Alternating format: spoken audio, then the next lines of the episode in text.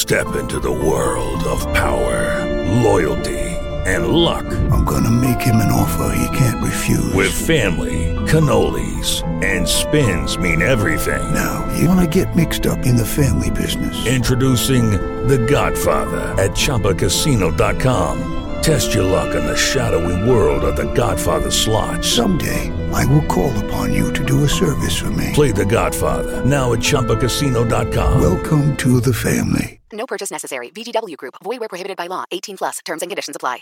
Hey guys, it is Ryan. I'm not sure if you know this about me, but I'm a bit of a fun fanatic when I can. I like to work, but I like fun too. It's a thing. And now the truth is out there. I can tell you about my favorite place to have fun. Chumba Casino. They have hundreds of social casino style games to choose from with new games released each week. You can play for free anytime, anywhere and each day brings a new chance to collect daily bonuses. So join me in the fun. Sign up now at ChumbaCasino.com. No purchase necessary. Group. Void were prohibited by law. See terms and conditions. 18 plus.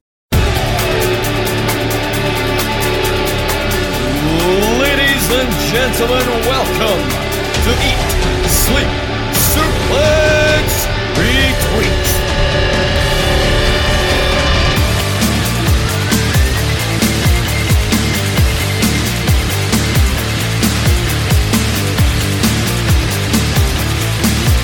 Ross McLeod for Eat Sleep Suplex Retweet here, once again opening the forbidden door. And David Hockney, will you put it away?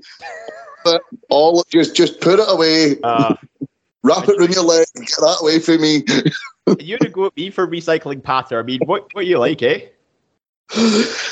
Opening the forbidden door once again to find David Hockney pantsless is not how I wanted to start our show here to our central. However, it's how we start it, and as David currently re-robes himself, I'll just let you guys know that you can follow Eat Sleep Suplex Retweet on Twitter, Facebook, Instagram, YouTube. That's at Suplex Retweet. And of course, Eat Sleep Suplex Retweet. If you look for it on iTunes, Anchor, Spotify, or all the Android podcasting sites, you'll find a massive back catalogue there. And as David now has pants on, David, how are you? well, I've got my my shorts t-shirt on because it's it's uh, slowly approaching summertime. It's slowly approaching holiday time, and yeah, I just can't wait to you know finally go abroad, get some sun, get on a boat, and just drink the days away. Fair enough. We're, we're not here to have fun. We're here to analyse. We're here to criticise. We're here to make make Hey. fun people much more talented than we are. Hey, I'm all about analysis and criticism, so sign me up for it. So, got a few previews and one review here. We've got AEW New Japan's Forbidden Door uh, to review, and we have a preview of uh, Impact Wrestling's Against All Odds, which is happening this Friday, 1st of July, and Money in the Bank coming to you from Las Vegas on a Saturday, a premium live event on a Saturday. I can get used to that uh, for WWE. Uh, Saturday, July 2nd. So I'm going to just run through the results of Forbidden Door. So, you know, spoiler alert for people that haven't seen it yet. There's 13 matches on the card, four on the pre-show. Uh, Bishamon, I apologise by the way in advance, folks, for the butchering I'm going to do of the Japanese names and tag team names. Scott and Grant are our New Japan people. I am not. So Bishamon defeated the Factory in a tag team match, quite a good tag team match to open up the, the pre-show. Lance Archer defeating Nick Comoroto. Uh, Swerve in Our Glory defeating Suzuki Gun. And Max Caster, Austin Gunn, Colton Gunn, and the 1999 King of the Ring Hall of Famer, greatest tag team wrestler of our time, Billy Gunn. Clearly, we're going to defeat Yuya Una, Unamuru and the New Japan LA Dojo in an eight man tag match. Look, I don't need to pronounce things. Billy Gunn wins in a pay per view in 2022. Uh, although greatest tag team wrestler of our generation, I think Kofi Kingston might have something to say about that. Kofi Kingston couldn't lace a prime Billy Gunn's boots, Oh. all right? Ooh. Let's move on to the main show. Uh, Minoru Suzuki and the Sex Gods of Sammy Guevara and Chris Jericho defeated Eddie Kingston, Shota Umino, and Wheeler Yuta in a six-man tag. Uh, FTR defeating the United Empire and Roppongi Vice in a winner-take-all match for the Ring of Honor World Tag Championships and the IWGP Tag Team Championships. Pac defeating Clark Connors, Miro, and Malachi Black. uh, to win the inaugural AEW All Atlantic Championship. The Dudes with Attitude defeating the Bullet Club in a six man tag match. Thunder Rosa defending her title against Toni Storm uh, for the AEW Women's Championship. Will Ospreay with Aussie Open defended his IWGP US title against Orange Cassidy. Uh, the debuting Claudio Cast- Castagnoli, Jesus Christ, defeated Zack Sabre Jr. in his debut and joined the Blackpool Combat Club. Uh, Jay White defended the IWGP World Heavyweight Championship against Okada, Adam Cole, and Adam Page. And in the main event for the interim AEW World Championship, Jon Moxley defeated Tanahashi to win the interim AEW World Championship. So, breathe. I go get a drink and replenish myself here after that list of names. David, why don't you start us off? What was your what was your match of the night? What was the match you you thought was the best of the card? Oh, you know what?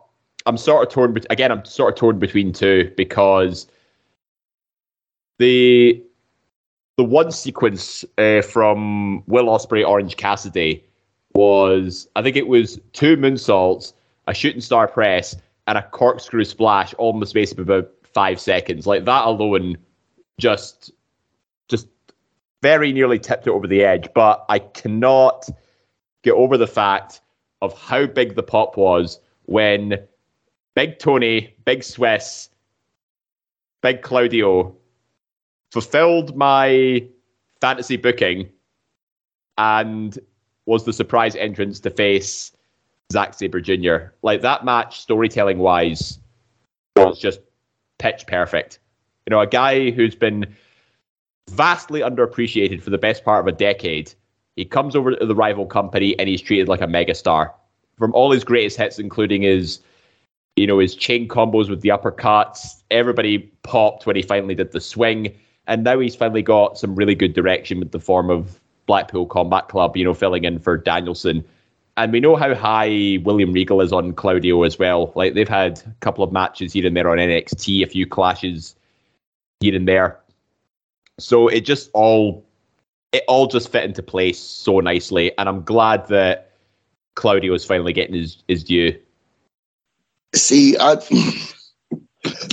just coming in here with a big negativity truck.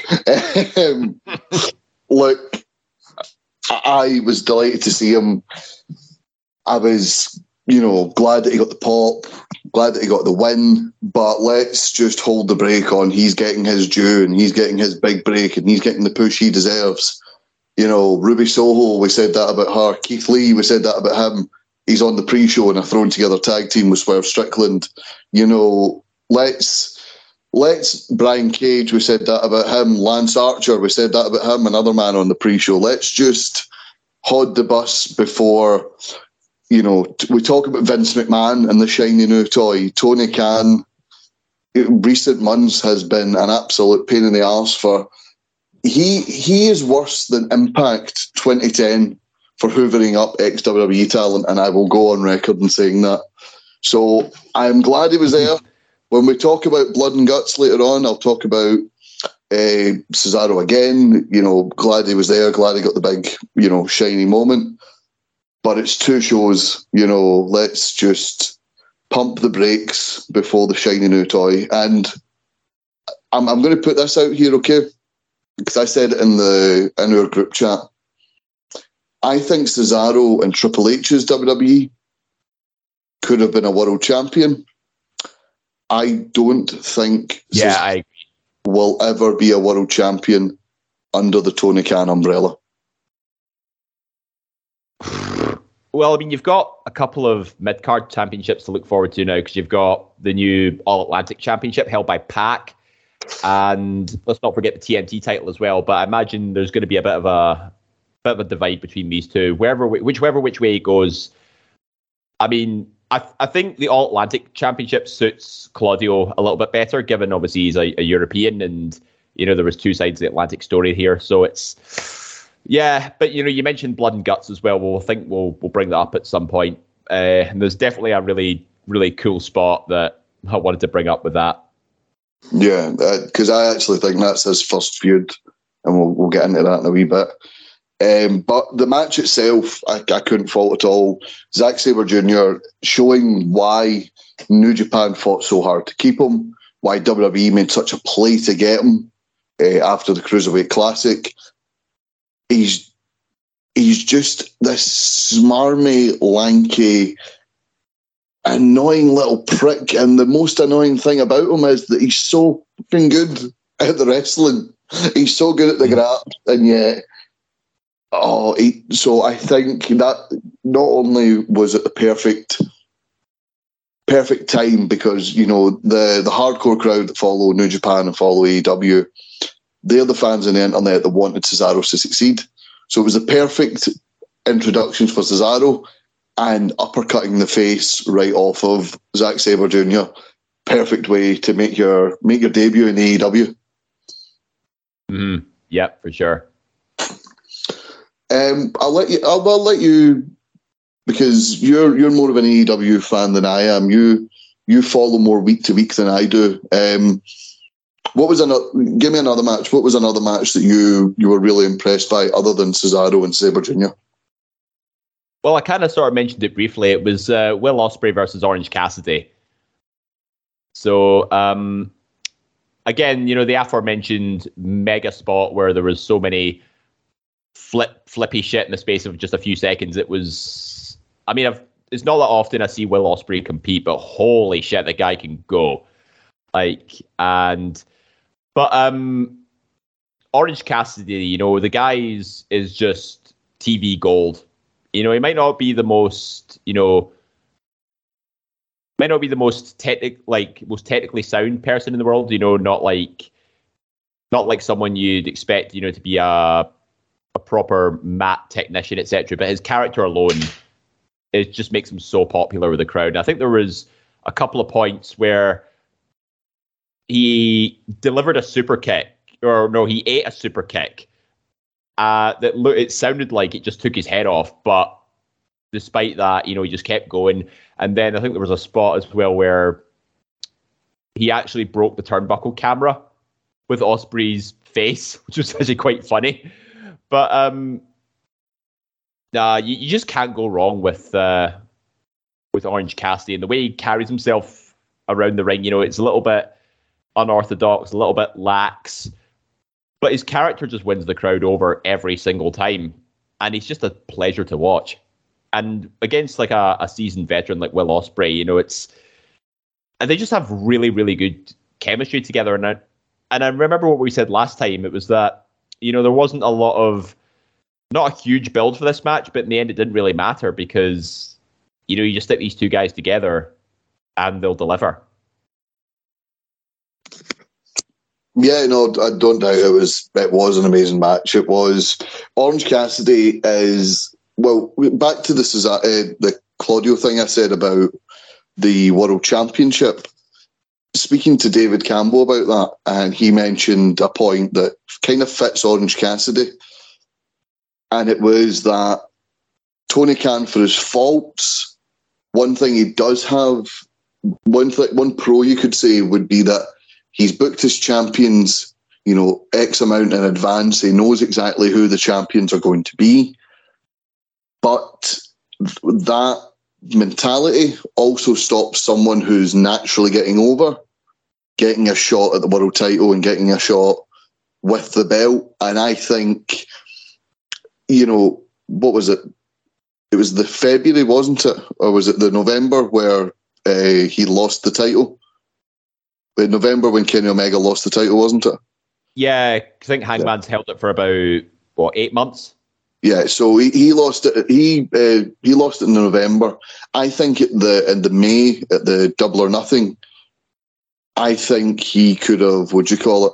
I think if he'd went with the crowd and brought the crowd back, you know, that was the first big event they had the crowds back for.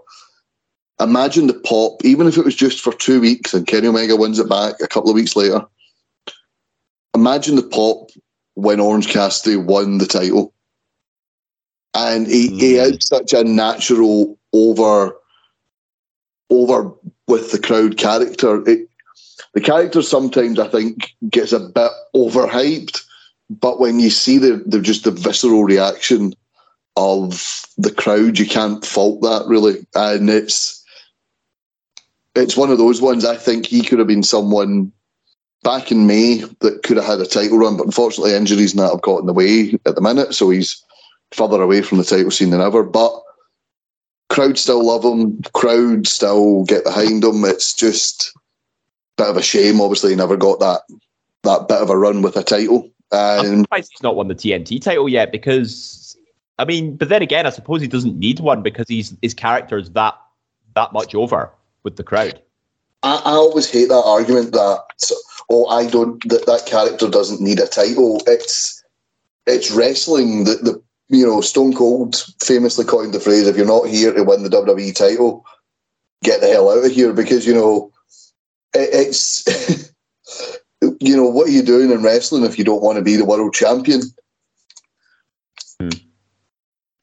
But uh, we'll we'll go into the, the main event. We'll talk about the, the implications for this. Tanahashi um, against Jon Moxley. It's a match Moxley's been begging for in New Japan uh, since he showed up there after his WWE release. He's been begging for it since the Forbidden Door concept came around. He finally got his match, and he's technically the first ever two time AEW World Champion, even though it's the interim championship. Um, what were your thoughts on the match, and what's your thoughts of Moxley being world champion again going forward? I think the um, this is tricky because I've never actually really watched Tanahashi compete, so it's a little difficult for me to assess in detail. But Moxley, though, getting the the rub to go for another title, another title run, that's going to be quite interesting because at the minute he's he's also a bit of a standalone competitor, but at the same time he's also part of what's now arguably the top faction in AEW and Blackpool Combat Club. So it's I think as a whole, Blackpool Combat Club has been sort of had that straight up push with uh, obviously initializing with Moxley and Danielson and Regal, you know, sort of being the front man. So having him, I think there's sort of sort of a face inner circle almost, and I hope they get really good booking going forward. I mean, there was a very good like going back to the the Tanahashi match. Um, there's lots of nice little details they had with this one, especially do it for being the main event because they had the Japanese announcer alongside Justin Roberts, and the I think the the table spot could have been a bit better, but then again, it's always sometimes it's hit or miss with these spots. Again, Moxley getting busted open as well. I think that was uh, that's how you knew it was going to really sort of crank it up a notch. So he's sort of becoming almost like the new hardcore legend a little bit. You know, not not nothing against Terry Funk or Mick Foley and stuff, but yeah, the I think these guys did a pretty decent job. You know, not wasn't perfect, but overall still a very very good match all round. I think to uh, the the busting open spot, although you know it might have been an accident, it did lend to that amazing visual at the end, Mhm. where you know Moxley's just leaning back against the ropes, just with a big biggest smile on his face, championship over his shoulder, and a bright red face just covered in blood. It just added to the visual. I thought it was. It, it- so let's talk about. Um, well, first off, Moxley's first opponent. Uh, they've announced a Rampage Rumble that we're currently recording on Thursday, July, uh, 30th of June. Sorry, tomorrow's the first of July. The Royal Rampage will be happening then. Who do you think is going to come out as the first opponent for Moxley? Who would you like to see as the first opponent for Moxley? And when do you think we'll see CM Punk make his return? That's a tricky one because I imagine it's going to be 30 people if it's they're going to do like a, a if it's a Royal Rumble style match. Uh, no, they've announced. Tw- uh, I've just checked Twitter there. Twenty man uh, Rampage Rumble. Okay, 20 man, so just a 20 man battle royal essentially. Um, I don't. It's, it's been advertised as a Rampage Rumble. I can't really find anything else on Tony Khan or AEW's Twitter. Okay, so it doesn't really explain the rules. Okay. Um, oh, don't know actually. Cause well, I heard Adam Cole was is potentially injured, so I mean he would have been my first choice, but doesn't look like it's going to be him. Um, it could be somebody from Jericho Appreciation Society, but then again, we've kind of already seen Moxley Jericho a couple of times. Um, I don't know. Actually, I'm really trying to rack my brains, trying to find a, a good opponent. I'm looking at the the guys in the All Atlantic uh, match. Maybe someone like Miro or Malachi Black, possibly, but I can't say for certain. I think I'd go between one of those two. Yeah, I think uh, Miro would be a good shout. I think he's he's sort of finding his way back into the company after losing the TNT title and then just disappearing from TV. Uh, I think him and Moxley could put on a great, violent, um, bloody if you want to see it, um, sort of drag down bout. But um, Though the Yeah, House, of I- I- Black, House of Black has had a lot of momentum lately, so maybe Miro could face Pac for the All Atlantic Championship in a one-on-one scenario. House of Black definitely has built a lot of steam lately. Out. Malachi Black, I think, might be a very interesting show, and I don't think these two have ever actually crossed paths, even during their time in. WWE. no, I think uh, I think Moxley was on his way out when Black and Ricochet were on Raw as a tag team, just you know popping up randomly, and then Just never faced each other. Is what I yeah, the, yeah, no, I know, I know. That's what Ah. I'm saying. They were right. never really about the same place at the same time. So yeah, we've got. um So you're going Malachi Black. I'll go. I'll go Miro. That'll be my prediction. Um Fair enough. yeah, so Punk. What is your? What, what would you like to see? The would you like to see the classic ladder match with the two titles hanging above the ring? Would you like to? Would you like to see Punk come back and just instantly become world champion again, or do you think? I, I, I spoke about um, Tony Khan having his title picture mapped out a lot in advance. Do you think if Moxley gets over enough with the title that he might maybe change his mind and say to Punk, right, we're going to have Moxley be the champion? See, I think if if they're doing it for the purposes of consistency, because the only other time we've had interim champions, I think, was uh, the the TNT reign. I think it was between Cody and Sammy, and then they ended up Yeah. having a ladder match decider. I think if they're gonna keep consistency up, I reckon they should finish with a ladder match, or at the least, very least, make it like a let's do it like a TLC, you know, a hardcore TLC match, because I think the spots that they'll do it there will just be insane. And because I mean, you've seen the Bucks versus Lucha Brothers in a TLC match. I mean, if they could pull off something like that, I mean, imagine what Moxley could do, you know, with so many tools at his disposal. But um, in with regards to the booking, though, uh, I think you need to be put in a pro. You need to have a bit of a a few weeks program with promos, etc. Having Punk go up against Moxley face to face, and then sort of build on it from there. You know, who's the crowd more interested in? Who would they like to see represent as the full time champion? But also, do you want to stick with uh, Tony Khan's original plan and keep CM Punk going? But then I suppose if they're having a decider ladder match, there's plenty of room for a new feud to develop. You know, somebody could attack Moxley, prevent him from winning, and then that creates something else down the line, and then they can just pick up where they left off.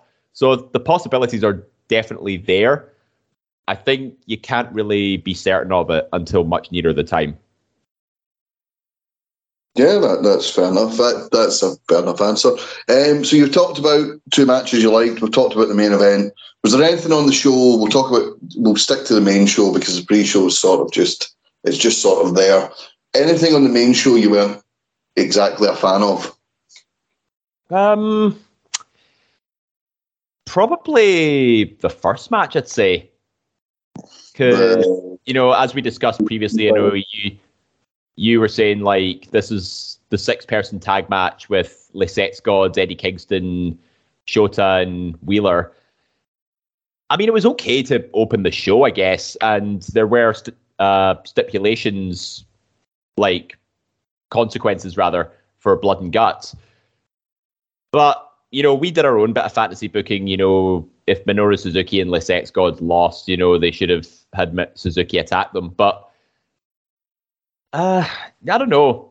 Just something wasn't quite right about that one.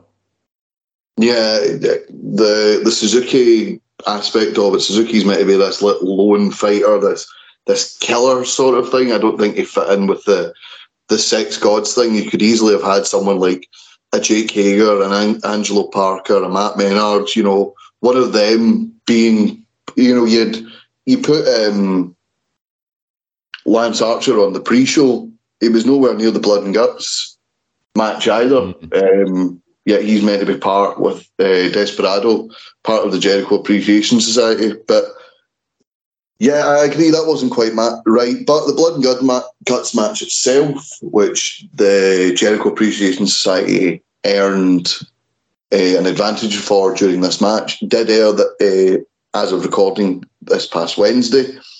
Uh, the Appreciation Society of Jericho, Parker, Menard, Hager, Daniel Garcia, and Sammy Guevara took on the team of the AEW Interim World Champion Jon Moxley, Claudio Wheeler Yuta, Eddie Kingston, and Santana and Ortiz.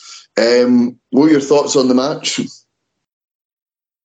Uh, I mean, it was um, everything as you'd expect. You know, blood and guts is just mental in uh, in general. Uh, Claudio and Sammy starting, I think, was quite good because I think there was a spot in particular where Sammy he jumped from rope to rope to rope from one ring to the other, and then he sort of landed as if he just did a gymnastics performance. Like I thought that was a little bit funny uh, in particular. But the moment I was I mentioned earlier on, and this is the one that really really got me invested in here when Jake Hager entered and then came to face to face with Claudio.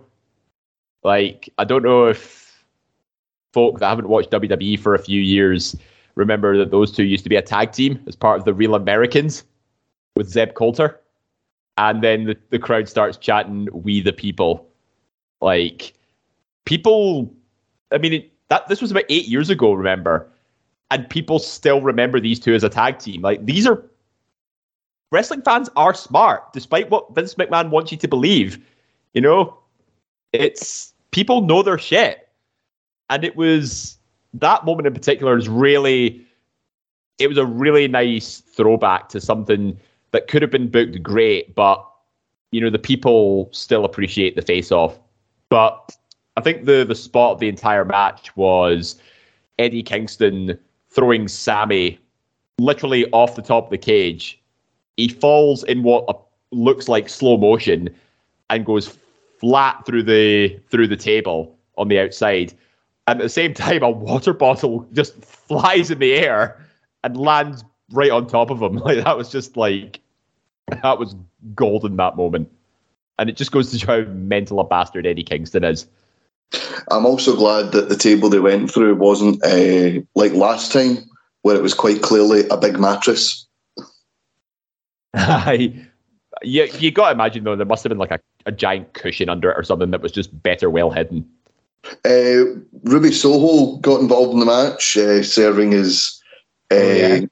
going after Tay Conti. She was trying to get weapons and all that through to the, the Jericho Appreciation Society. Um, so that was a nice wee touch. I liked. Um, what about Moxley? Not just thumbtacks, broken glass, pile driving. Like, what the get, I mean, the pile driving Parker onto it, and then you had the likes of. Well, we talked about callbacks. What about the uh, the Ambrose Asylum, where sixty nine thumbtacks get put in Chris Jericho's back? He got some revenge by putting by putting uh, Moxley in the walls of Jericho in the thumbtacks. just reaching yeah, back ever, ever more, squeezing them into his face. I thought that was quite good. Um, uh, we talked about um, we talked about Claudio uh, looking like a star the first night. He got the fall here, so Kingston was looking to humiliate Jericho. Kingston wanted to make Jericho say I quit. You know, he, he wanted to be the guy to to get the fall. Claudio then forced forces the tap out from Menard. Kingston turns around. Kingston's raging at this point. He wanted to be the guy to get the fall. Eddie Kingston's someone who he's not ever just a face or just a heel. He can sort of organically switch between the two. I think this might be the first feud for you're right there. You opening a bag of crisps. no, sorry, I'm just adjusting my headphones.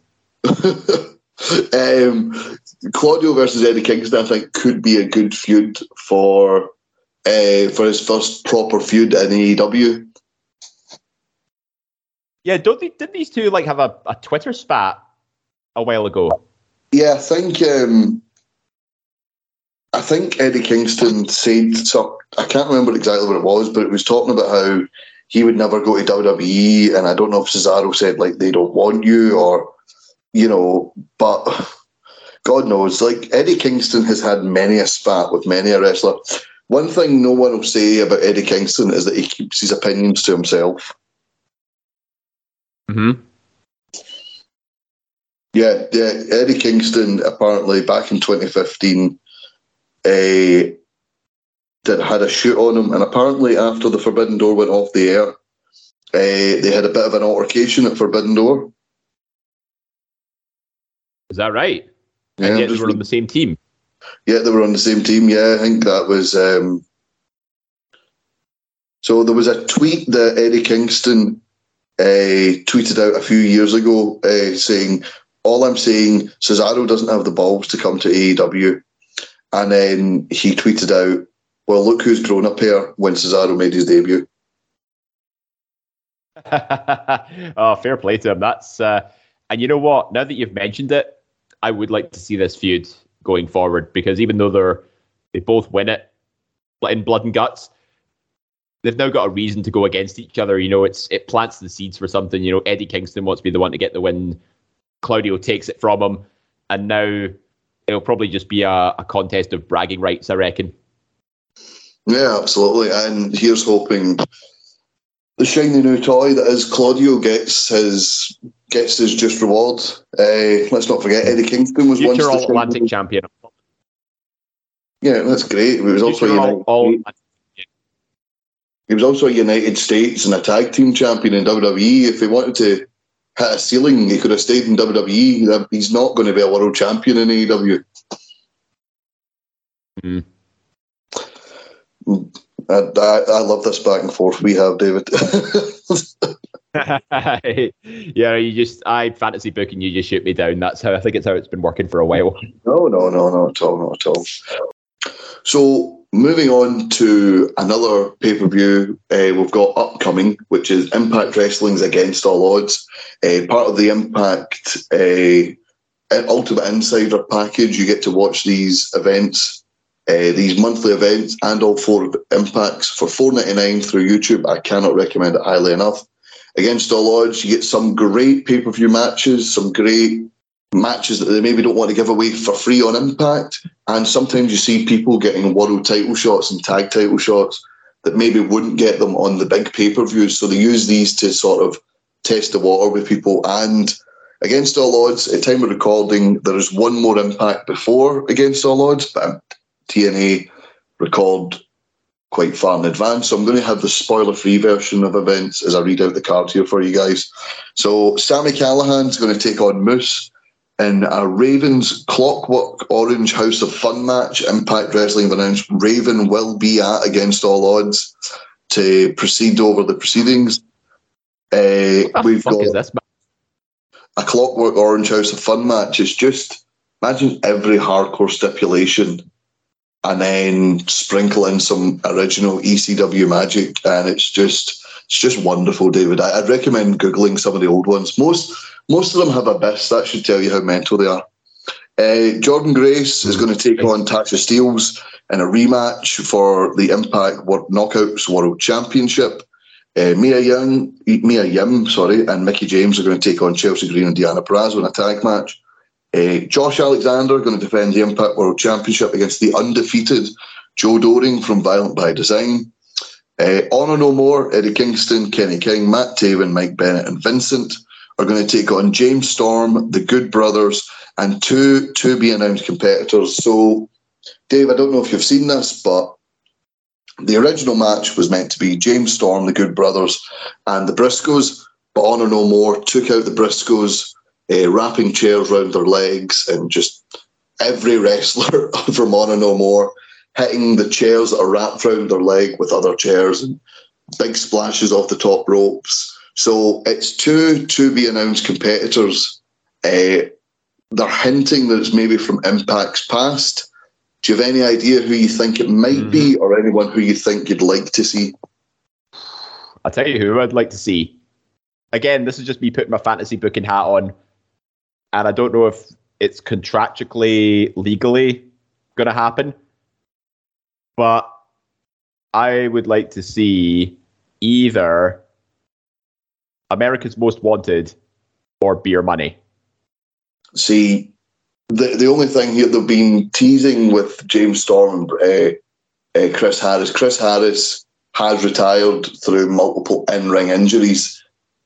Bobby Roode, I don't think WWE would let him go just for the fact that even though he's not on TV as much, he is in a tag team with Ziggler, and I don't think they want attention taken away from that. You know what I mean? Um, mm. I think maybe the Motor City Machine Guns, or yeah, um, my next choice. Or the so the, the main event of tonight's Impact is going to be Frankie Kazarian versus Chris Sabin. This was a match that a few weeks ago, before Slammiversary, was uh, interfered in by Honor No More. They never got to see who the winner was. I don't think we're going to get to see a winner again. I think Honor No More attacks again, and Sabin and Kazarian once again team up to take on Honor No More. They were part of Team uh, TNA uh, that took on Honor No More at Slammiversary. So I think they're going to be in this match once again. Honor No More, by the way, uh, Eddie Kingston, Kenny King, Matt Taven, Mike Bennett, Vincent. PCO is also there. They have been consistently enjoyable since they came onto the scene. Uh, they've had great matches with the likes of Bullet Club, going up against Jay White, the Good Brothers, El Phantasmo, and Chris Bey. They've had great matches with uh, Violent by Design. They've had great matches with so many people. It's it's they are they're being booked consistently as like the top heels in the company, and even after that, even after that loss against um, against the Impact Originals, it's not like they've not faltered one bit. They've not managed. They've not. Um, they've not slowed down their momentum. They've just came out with a t- typical heel attitude of we didn't lose, Impact cheated. And in fairness, you could argue Impact did have a few dirty tactics, but you know, it's it's been th- thoroughly enjoyable, and it's been it's you know I'm really glad to see uh, addiction free and back in the ring doing what he does best. Mike Bennett along with Maria, because him and Matt Taven uh, are actually a tag team, former IWGP tag champions, former Ring of Honor tag champions, and I really want to see them get a run with the tag titles sooner rather than later. Mm-hmm. Yeah, I think Slammiversary uh, 20th anniversary of Impact, I think, was sort of just more the feel good moment, you know, for the Impact originals. And that's understandable. But at least Honor No More had a ton of momentum, you know, as again, as you mentioned, you know, picking up victories over all these teams. I can see another victory for them here because for comparison, I actually think they're I think about 95% of the time, the 5% being the 20th anniversary, they're being booked 95% almost like the Nexus should have been booked. You know, yes. they're a group of renegades from a, a slightly lesser tiered wrestling brand, but they have been running rampant over the sort of main roster's best that they have to offer. And they don't look weak doing it either or cowardly. You know, they're actually going in with that pack of dogs mentality, kind of like what the Shield did, again, kind of like what the Nexus did. And they're making it work really, really well. But the important thing is here, you can't get complacent with their booking. You know, sure, one loss against the TNA originals on what was meant to be a feel good show is fair enough.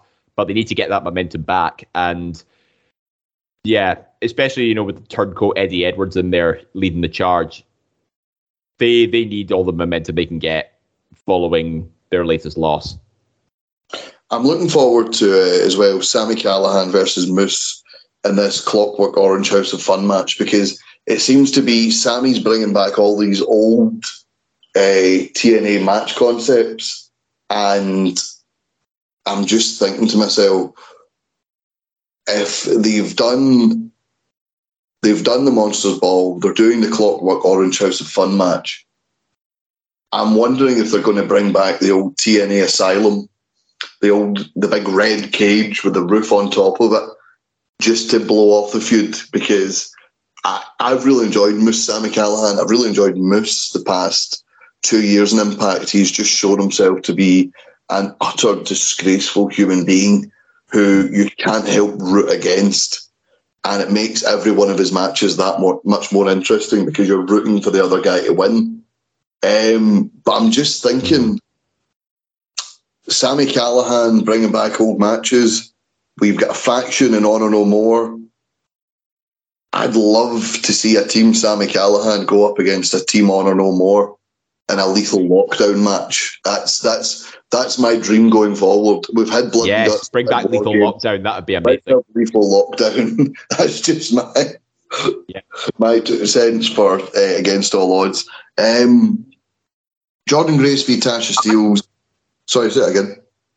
Sorry, I was just reading the rules of the Clockwork House of Fun match, and listen how mad this is when you read it out loud.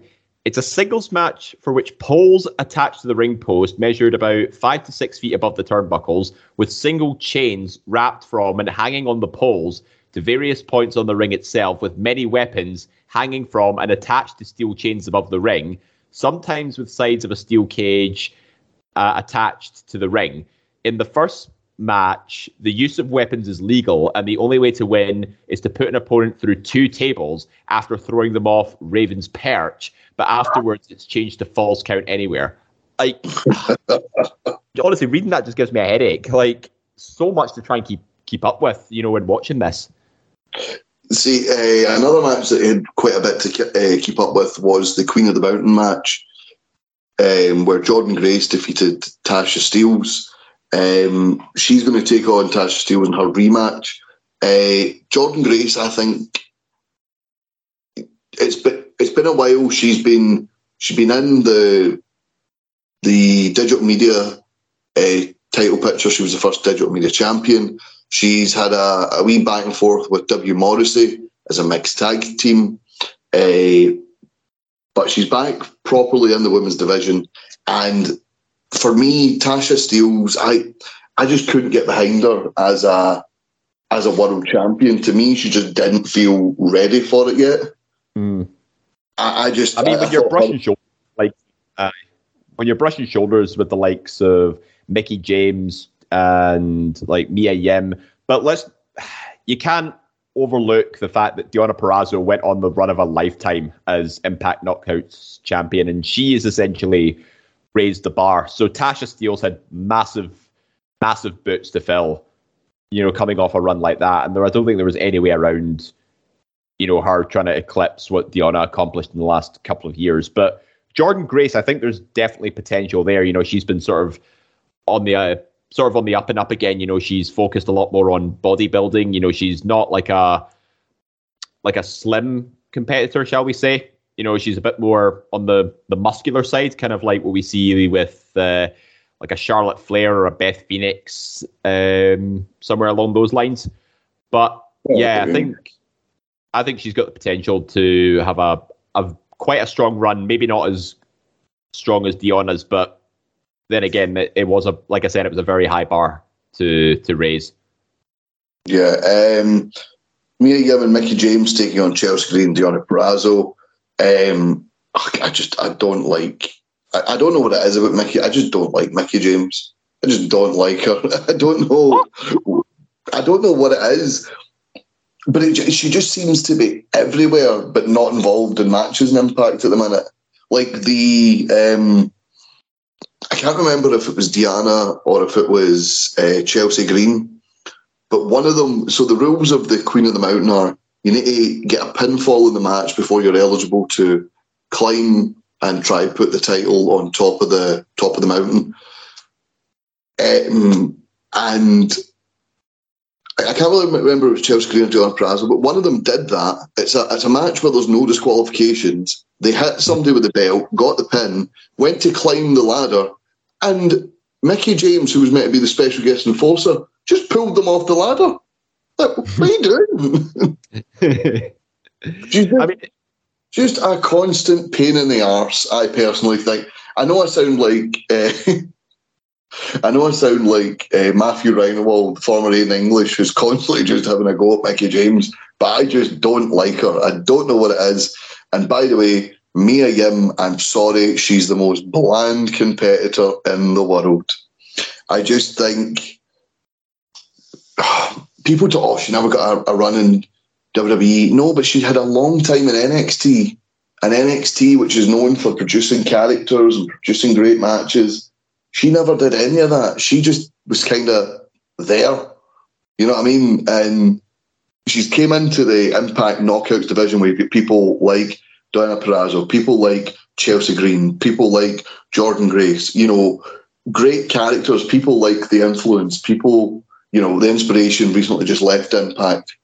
And she's just shown herself that she has no no personality, no character, no she just hi, I'm Mia Yim, I'm a badass.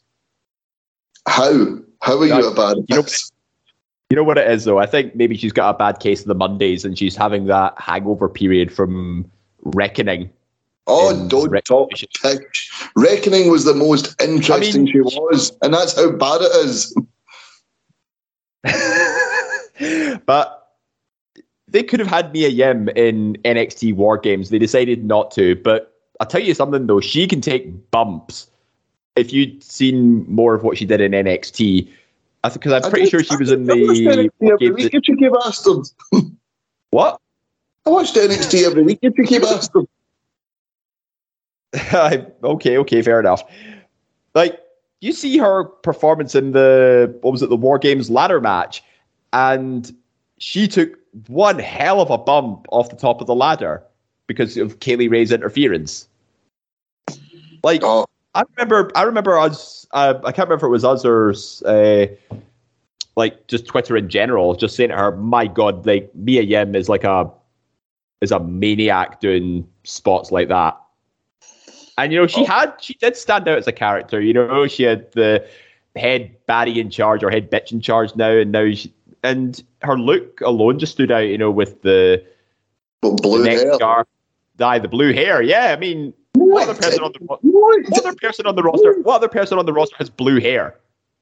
No one, and yet she still blended into the crowd because no one gave a shit. if Natalya shows up with blue hair tomorrow, if Tamina shows up with blue hair tomorrow, it still doesn't change the fact that they are a boring bastard. And Mia Yim is exactly All right, the same. And Sasha Banks. You could argue that- Sasha, Sasha Banks has got blue hair. Good point. But but then again, think of Shotzi for a second. I mean, Shotzi's got bright green hair, and she came out in a bloody tank, and yet they took that away from her. They took Nixon Newell away from her, and now look at her. You know, she's been relegated to bloody undercard matches with barely even a, a whiff of getting close to the SmackDown Women's Title. Money in the Bank is probably a step up for her, but my God, she was in a rough patch. Yeah, she was in a rough patch, but it doesn't change the fact that Mia Yim is still boring. Mia Yim is, and it doesn't help. uh, Maybe much like uh, I was going to say Savannah Evans, uh, much like Tasha Steelz, it doesn't help going up against people like Deonna Purrazzo and Jordynne Grace and Chelsea Green. But by God, Mia Yim is dull. Let's talk about.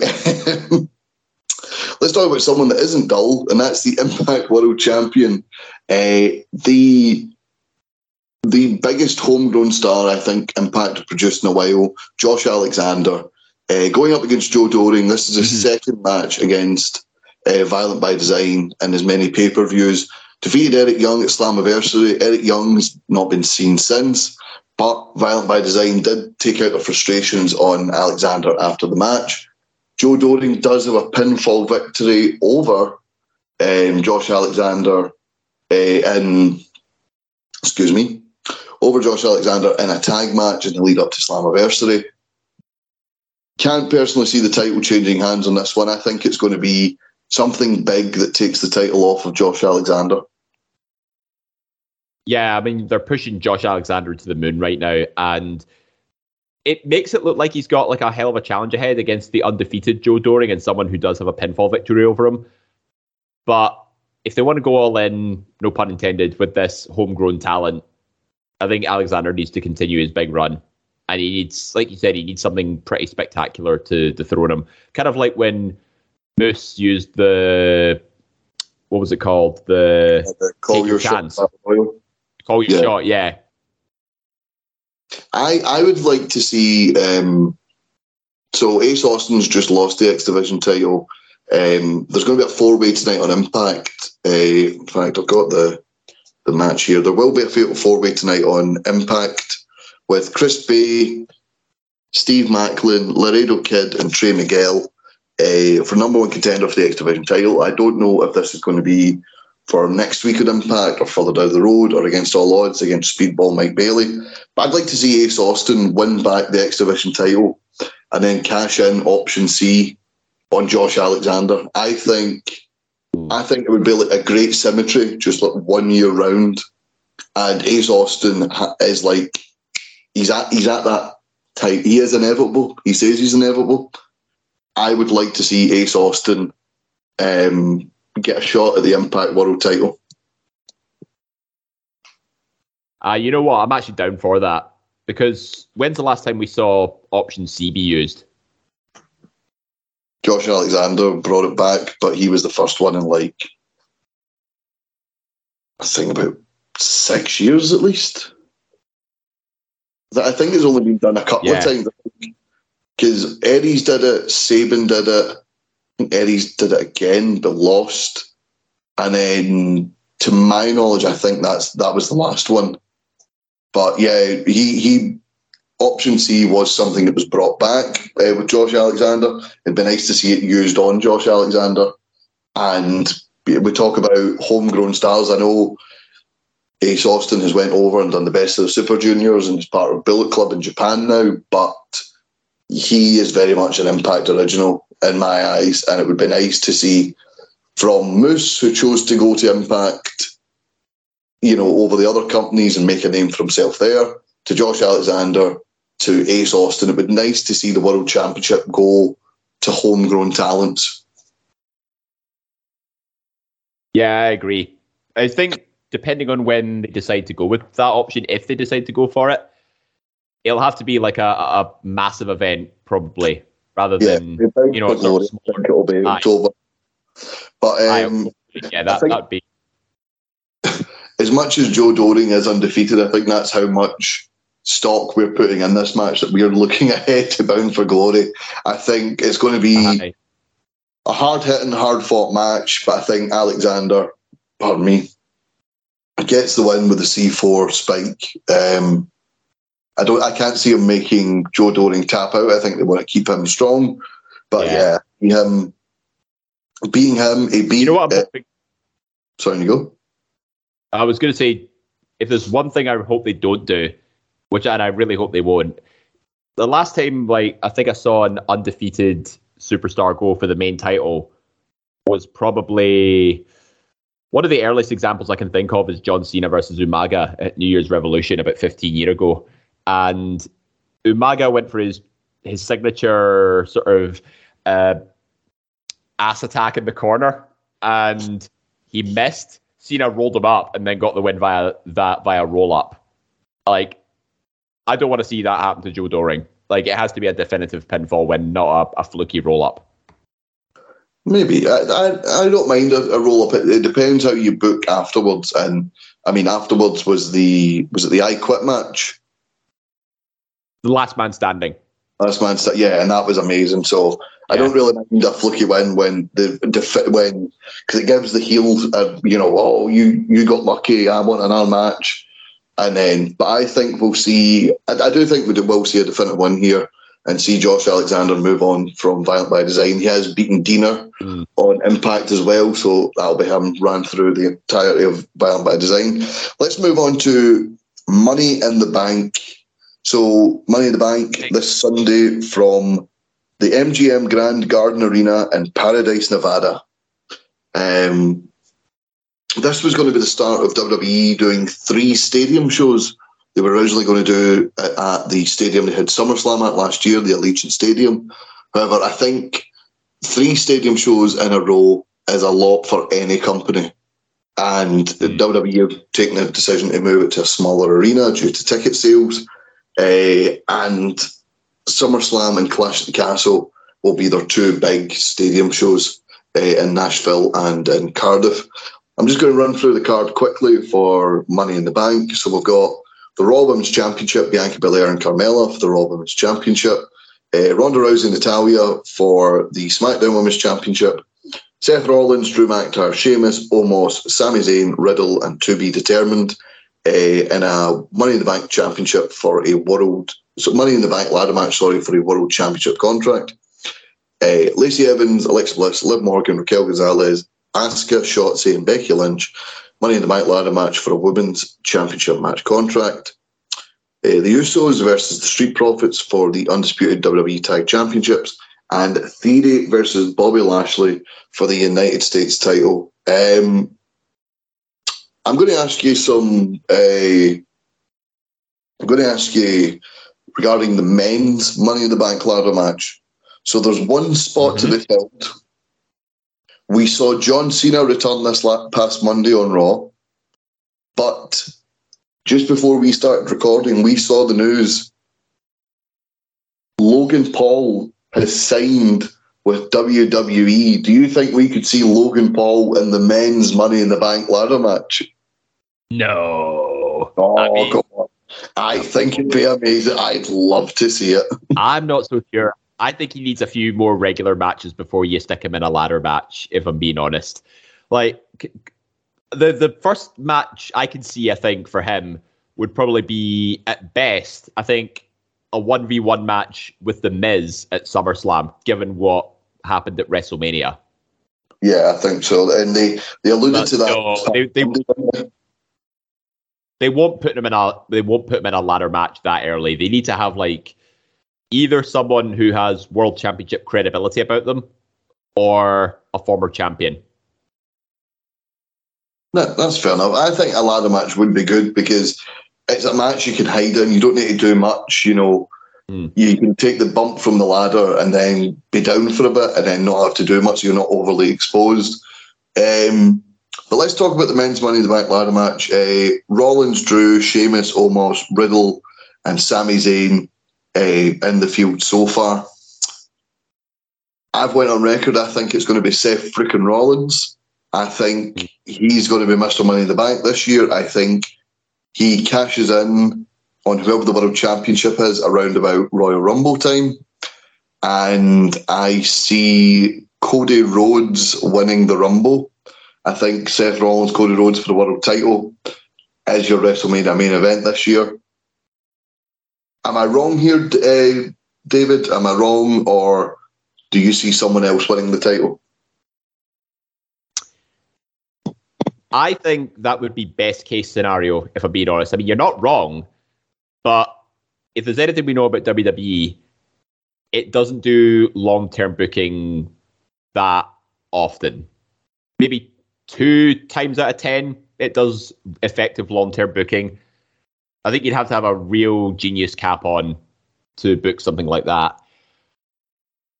I think if I'm being if I'm assuming that they don't have any long term plans for the Money in the Bank holder, I reckon they'll either have Drew win it so that uh, he cashes in in advance and sets up Clash at the Castle. Or, and hear me out on this one because it's a, a little bit left field, Sami Zayn could win it. Because remember, you know, he's rubbing shoulders with the bloodline. He's wearing their merch out for his matches and stuff. Can you imagine, like, you know, he tries to get friendly, you know, with them. You know, he sort of gets on the the inner dealings of the bloodline. He gets them on their side, and then because you know they've said on commentary, you know he's a master strategist. Imagine he takes like the snidiest, sneakiest opportunity imaginable, cashes in the contract when Roman's down. He goes for like a Helluva kick in the corner, and then before you know it, Roman just comes out the blue, spears at McBuggery. One, two, three. He loses his contract because it's been a while since we've seen a failed cash in. Not since Corbin, I don't think. And it, I think it would just be Sami Zayn in a nutshell. You know, he thinks he's got the master the master plan all figured out, but he fails at the last hurdle and fails miserably. I would like. Who who won Money in the Bank 2021? The men's one. It, oh shite! Um, it was Biggie. Big E. Big E, yeah. I would like a long, a long term, a long someone to have a long run with the briefcase and cash in successfully because we've not seen that in a while. Because going back, you know, Biggie a couple of months in got the big pop on Raw. I think that was a reactionary uh, thing to the likes of Danielson and Cole going over to AEW. Um, Otis, I don't know what they were thinking there. And then The Miz won it and then lost it two weeks later. So it wasn't really worth it. You know what I mean? I don't Uh, know what kind of paint thinner they were stiffing when they decided to give it to Omos. Like that was, and the way he won the match as well. It was one of the stupidest booking Yeah. finishes I've ever seen. Uh, 2019 Brock Lesnar. I liked Brock with his boombox, you know, and I, I thought that was quite fun. Brock Party. Yeah, I can't believe they didn't do more of that. That was hilarious. But it was a case of first available opportunity, cashed in, then lost it the next month to Rollins again. Um, 2018, we had, who did we have in 2018? That was. Hold on. Don't tell me. Don't tell me. It was. Oh shite! Who was after Corbin? Uh, Braun. it was Braun. Braun Strowman. That's it. Yeah. Braun failed to cash in. Corbin failed to cash in. Ambrose, it was great, but he cashed in that night. You know, we were complaining at the time that, you know, sometimes the runs go too long. And we're like, yes, good. He cashed in. It makes us wait a year till we get another one.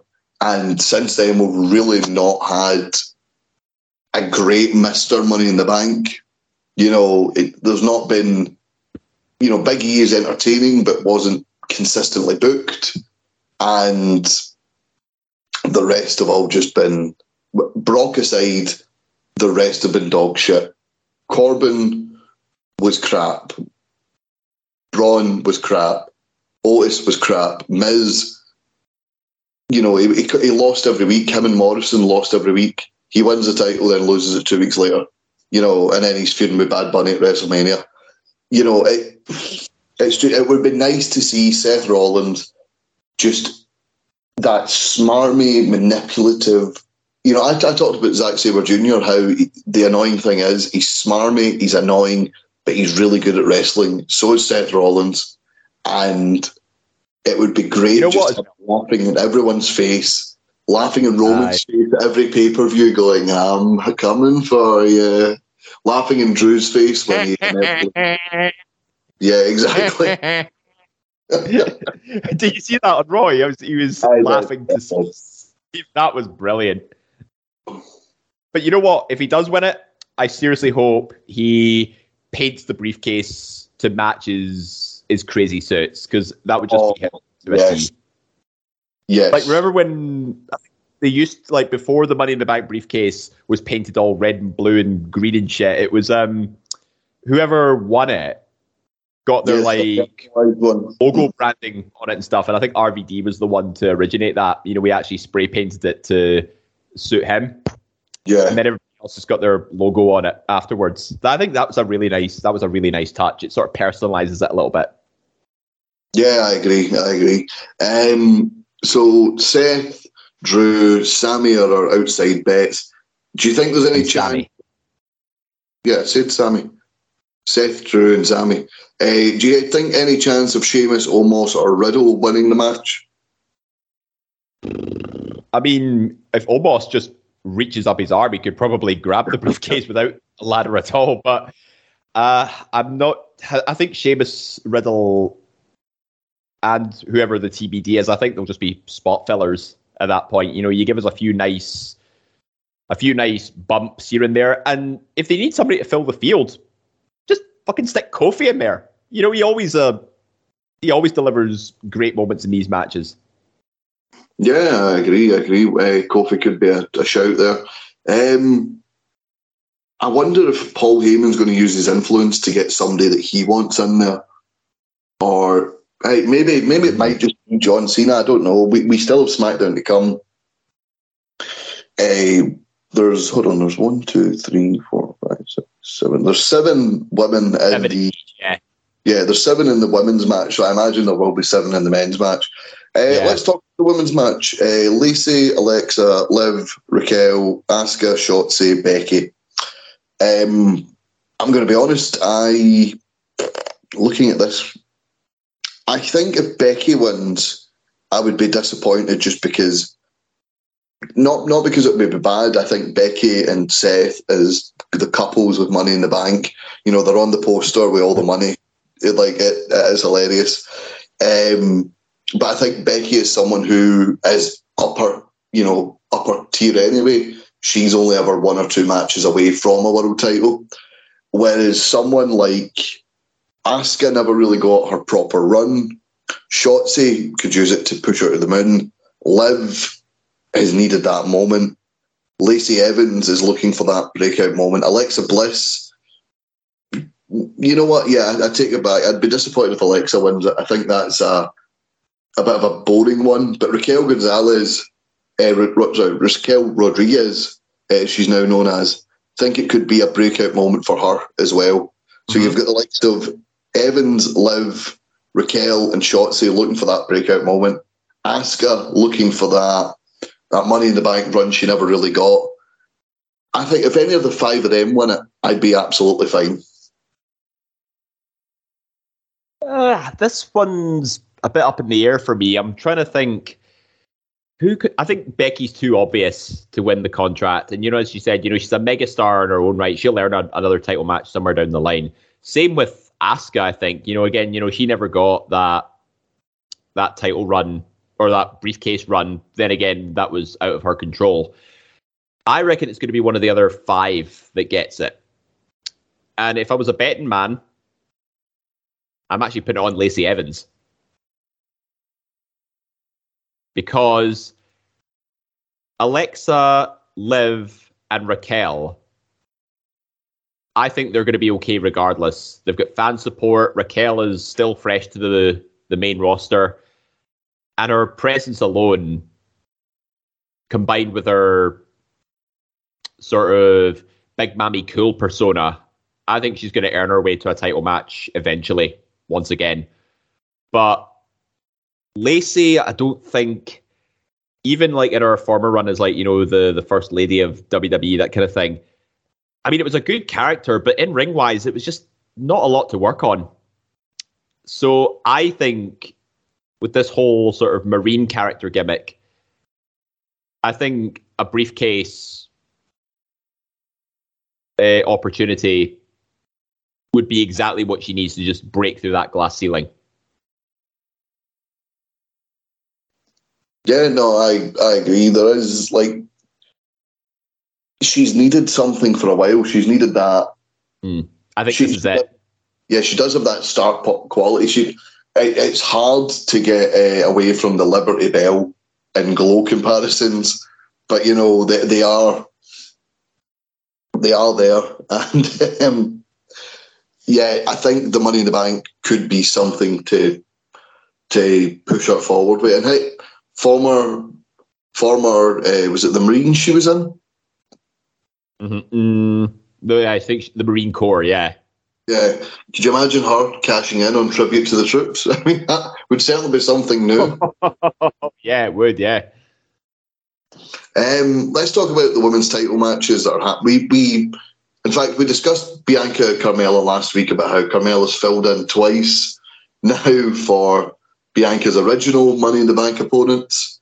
Um, let's talk Rousey Natalya. Um, Do we have to? uh, nah, actually, no, you're right. Let's move on. Um, theory, theory Bobby Lashley. Um, so, so hold on, let, let- sticking with the women's Money in the Bank ladder match. How fast do you hope one of these people cash in on whoever's SmackDown Women's Champion? I'll tell you what, if it goes longer than two days, I'll be impressed because every single person, bar Carmella, has cashed it in either the day of or the day after because they had no long term booking plans for the women's Money in the Bank. I think with Charlotte Flair out the way just now, Charlotte Flair just constantly had to be on top. I think that's different now. And I think the plan is Rousey, Becky at WrestleMania for one of the titles, I imagine the SmackDown Women's title. So I imagine I imagine that will happen eventually, but I I wouldn't be surprised if Rousey got a break in between. Uh, you know, she's not going to work every pay per view as we've seen, but it'd be nice to nice to have someone cash in on Rousey. But um, yeah, Rousey, Natalya. Rousey has not been great since coming back. You know, th- they've tried to make her something she's not. You know, they've tried to make her this smiling, happy baby face, cutting promos every week, completely exposing her lack of mic skills. And then how will we how will we combat that? Will we put her in the ring with someone that's really good in the mic? No, let's put her in there with Natalya with the charisma of a wet carrot. Um, so this will not be one I'm looking forward to. This will be one I'm hoping that whoever I said I don't want Becky or Alexa to win Money in the Bank because I think Becky, you know, she's due a title match anyway, and Alexa Bliss, I think, is sort of the safe option. That being said, any of the women that win Money in the Bank, please, for the love of God, cash in on this match. You know what? Uh, I think I'd agree with that because I think I can see Bianca retaining against Carmella. She has been hot property on Raw for best part of a year now, maybe even longer. And yeah, I can see her running rampant for the majority of the year, if not the whole year. Yeah. Um, so we'll move on to the Street Profits versus the Usos. Uh, the Street Profits and the Usos, whenever they face each other, it's always a great match. Do you see? Do you see the tag title run of the Usos ending anytime soon? You know, because we- we've seen before that they're not afraid to give the Usos a loss, and for Roman to berate them. So I think I, I think they could maybe. I, I think they could lose here. I think the Street Profits momentum. I'm, I'm just a bit bold with the Bloodline holding all the titles. It just means all the other stories just aren't as good. You know, feuds that aren't that great but have a title implication are easy to get into. Whereas now that two of the two of the possible titles are off the table because these guys are holding both versions it just it's kind of it's getting a bit dull, and I, I just I'd love to see I'd love to see a bit of a change. You know what I mean? Mm, I get where you're coming from, but in this instance, I have to disagree. I think the bloodline needs to keep going strong until you get to some of the bigger pay per view stadium shows like SummerSlam, like Clash at the Castle, etc. I think that's where the cracks will start to show. But I'm going to go out on a limb here, and I think this has the potential to be match of the night. The, the Usos are an incredible tag team. The Street Profits are an incredible tag team. You know, Montez Ford and that frog splash. You know, imagine that and the Usos splash in the same match. That is going to be crazy in terms of like the Usos are arguably WWE's best tag team they've got today. And it's and that's saying something considering how far the New Day's fallen down the pecking order a little bit. But the Street Profits, I mean, they've been lacking a, a tag title for some time now, but I don't say see them being the one to topple the Usos. Not just not just yet, anyway. But I think this is going to be a terrific match. So we we move on to the United States title match, Theory Bobby Lashley. do we see a certain John Felix Anthony Cena getting involved in the match between Theory and Lashley? Mm, there's certainly a possibility there, but what I also recall is that I, I see if John Cena is that TBD for the men's match. Yeah. I think the fantasy booking we had was that Theory costs Cena the Money in the Bank, and then that's what sets up the United States title match between them at SummerSlam. But I think if they are going to go with Theory Cena, then Theory has to retain here because I mean Bobby Lashley's had has been one upping him for the past couple of weeks now. You know, winning the gauntlet match, going up against Alpha Academy, and almost get the best of him, best of him in these pose offs as well. But I think Theory has to pull out a sneaky win here. You know, it gives him momentum for SummerSlam, and it if they if they are going to do him versus Cena, he needs to retain in this capacity. Yeah, but I I I, I do imagine Lashley. I think you, I, I think it will be a sneaky win. I think Theory will get out in the skin of his teeth, and if Cena is the the mystery man, I think yeah, that will be. I think that will be how they set it up. Theory will cost him the money in the bank. Um, so obviously, this is the first pay per view in July that WWE are having. The second pay per view they're going to have is SummerSlam on July 30th. Announced for that show is Brock Lesnar, Roman Reigns in a last man standing match for the Undisputed Universal title. Do we see any Brock Lesnar or Roman Reigns appearances on this show? Do you think there'll be any any interaction, any interference, anything like that? Do you think maybe we, we, we talked about how can the Usos lose? Does maybe Brock interfere to cause that to cause that title loss, or just to screw with Roman, or do you see neither of them being on the show? I'm not sure either of them will be on the show. I think we need to focus on who future potential challengers are, hence the name Money in the Bank. And that's why it's always one of my favorite pay per views of the year round. Because, well, for one, I love a good ladder match, let alone two. But what I'm always intrigued in by is the booking of it. You know, what's their potential long term plans? Maybe not necessarily for the women's one because they give up after a couple of days on that one, but potential long term booking for future champions, that's always gets my intrigue. I think the the SummerSlam match though, I think it was sort of WWE going into panic mode a little bit, largely because they there was too many injuries piling up and you know, Orton's away, Cody's away. Orton was originally meant to be the the scheduled opponent, so they thought, oh screw it, let's bring back Brock just to get a, a big money draw for the show and let's add a stipulation just for good measure. That's fair enough. Um, yeah, no, that's fair enough. I think, would you call it? I think the, as you mentioned, the future challengers will be will be decided at Money in the Bank, and we'll need we'll need to focus on them. But I really, I hope if Brock shows up, it's not in the Money in the Bank because you know they did that last time where he wins the Rumble, but then wins the WWE title. Like, oh, for God's sake, we don't need both. So just, I mean, I mean, heaven forbid he like knocks over a ladder into a cameraman again if he does become the TBD. um, that would be good. I would like that. Um, we'll go into just a couple of um, couple of quick news stories before we finish off because the majority of this has been previews and reviews. Um, but um, Sasha Banks, apparently WWE officials are looking to smooth it over with her, trying to get her back into the WWE.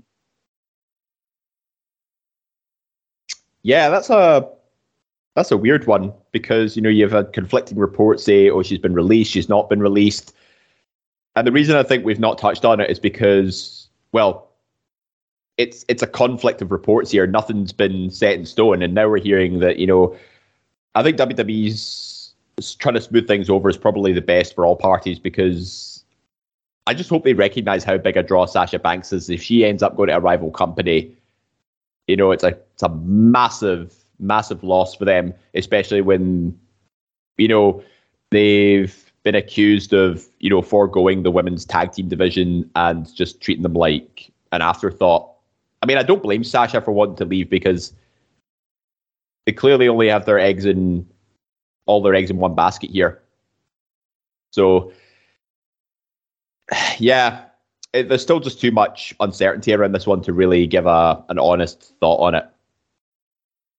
Um, Valerie Loureda, no, no dispute around that. She's uh, confirmed to have been signed with NXT. She's a former Bellator and Taekwondo fighter, uh, and yeah, it, apparently this is quite a big get. She was a star in the Bellator uh, featherweight division. Uh, she becomes the first Cuban American woman to sign with WWE as well. Nice one. Yeah, I've actually not heard of her before until this announcement was made. But hearing you know her MMA Bellator background, she sounds she does sound like a big get, especially you know if she's been if she's like an MMA UFC fighter that kind of thing.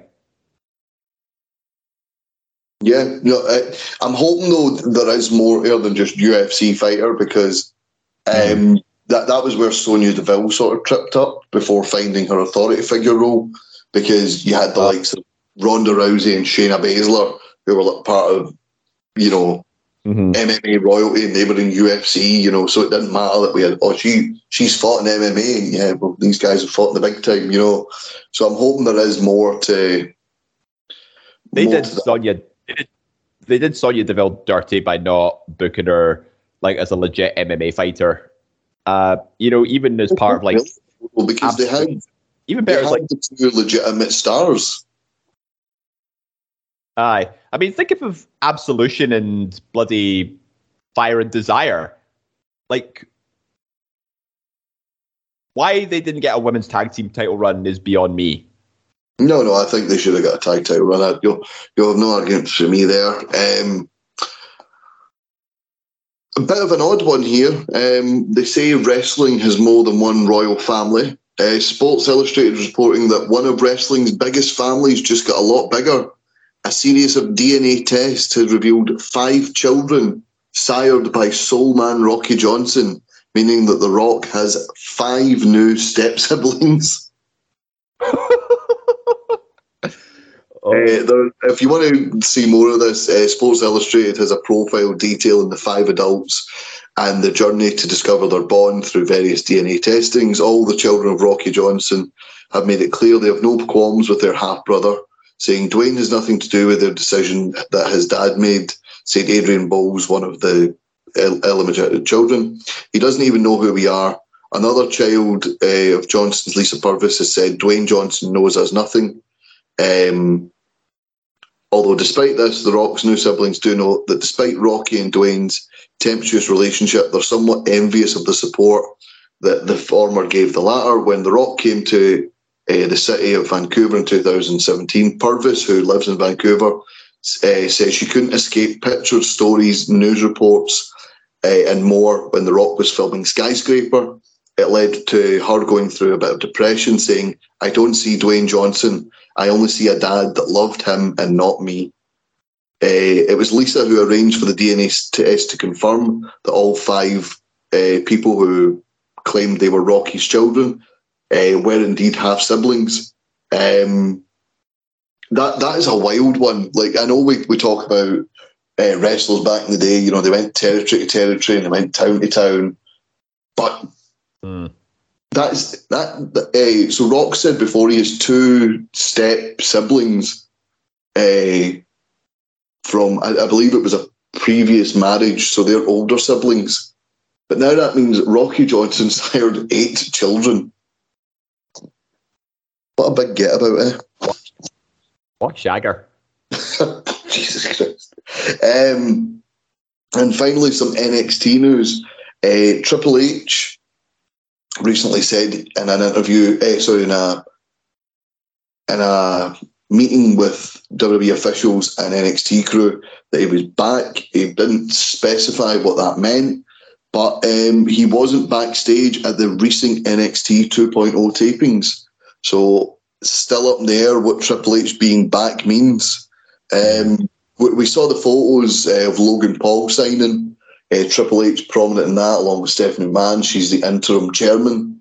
Um, I don't know if this Chairwoman or chair- chair, chairwoman, chairman, same we're thing. being we're being gender neutral here. Um, so, so Triple H quite prominent there. Is this maybe Stephanie and Triple H trying to get their their footprints in the sand when it comes to the current state of WWE? Is this them trying to, you know, make sure that there's things in motion while Vince is out of power? Uh, possibly, you know, CM Punk's prediction 11 years later could finally be coming true. You know, the company's going to get taken over by the idiotic daughter and his doofus son-in-law. But um, I, I think what Triple H was meaning by, I think it's starting to form a little bit of shape. You know, about you know saying he's back because remember he was off, obviously for his uh, his heart condition. I reckon he's just back back to business now. Not not necessarily on NXT in general, but just sort of running day to day corporate stuff. Maybe that's, I mean, that's the impression I was getting. Fair enough. And um, two NXT superstars, according to Dave Meltzer, are being uh, apparently considered for call ups. Uh, Zion Quinn and Sanga uh, are looking to be brought up to the main roster. Zion Quinn, I think, is a good wrestler. Sanga, absolutely not. He is not ready in the slightest. Agreed. Like I, Zion I just- Quinn, sorry, you go. Zion Quinn, yeah, Zion Quinn definitely has potential. You know, he's got like a almost a bit of a Ken Shamrock vibe about him a little bit. You know, he's he looks like a legit fighter. And is he who? I mean, he could be under Max Dupri's new staple, but uh, again, you know, as a standalone competitor, I think he might struggle to stand out. If he's part of this Max Dupri stable, I think he might have a shot. But yeah, I think I think he could suit well as part of a member of the main roster. Sanga, though, as you said, absolutely not. Yeah, absolutely not. He's nowhere near ready for the main roster. But that Is, is, it- is this, is this just well? If if Vince is still if Vince, if Vince is still involved in creative, does that is he just reverting back to you know bigger is better? I'm, I'm hoping not. But anyway, that'll do it for this week. We'll be back next week with a review of Against All Odds and Money in the Bank and much, much more from the crazy, wacky world of wrestling. We always call it the Central Curse.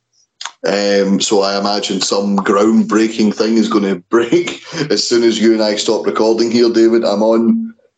I am never not on Wrestling Inc. when we finish these shows like refreshing furiously to make sure we don't get caught out. But anyway, um, thank you very much for joining us this week. Don't remember, at, don't forget at Suplex Repeat, Twitter, Facebook, Instagram, YouTube. You can find us all on there. Eat Sleep Suplex Repeat. Uh, you can find us Anchor, iTunes, Spotify, and Android. Thank you very much to David for joining us. We'll see you again soon. Bye bye. Hi, I'm Scott McLeod. And I'm Grant McRobbie, We are the hosts of the monthly show on Eat Sleep Suplex Repeat East Meets West. where we'll bring you all the latest happenings, reviews, and big events from New Japan and the land of the Far East. You can remember to check that out on the Eat Sleep Suplex Repeat podcast feed on all good Android podcasting sites like Anchor, Spotify, or iTunes now. Sports Social Podcast Network. Lucky Land Casino asking people what's the weirdest place you've gotten lucky? Lucky? In line at the deli, I guess? Aha, in my dentist's office. More than once, actually. Do I have to say? Yes, you do. In the car before my kids' PTA meeting. Really? Yes. Excuse me, what's the weirdest place you've gotten lucky? I never win and tell. Well, there you have it. You can get lucky anywhere playing at LuckyLandSlots.com. Play for free right now. Are you feeling lucky? No purchase necessary. Void where prohibited by law. 18 plus. Terms and conditions apply. See website for details.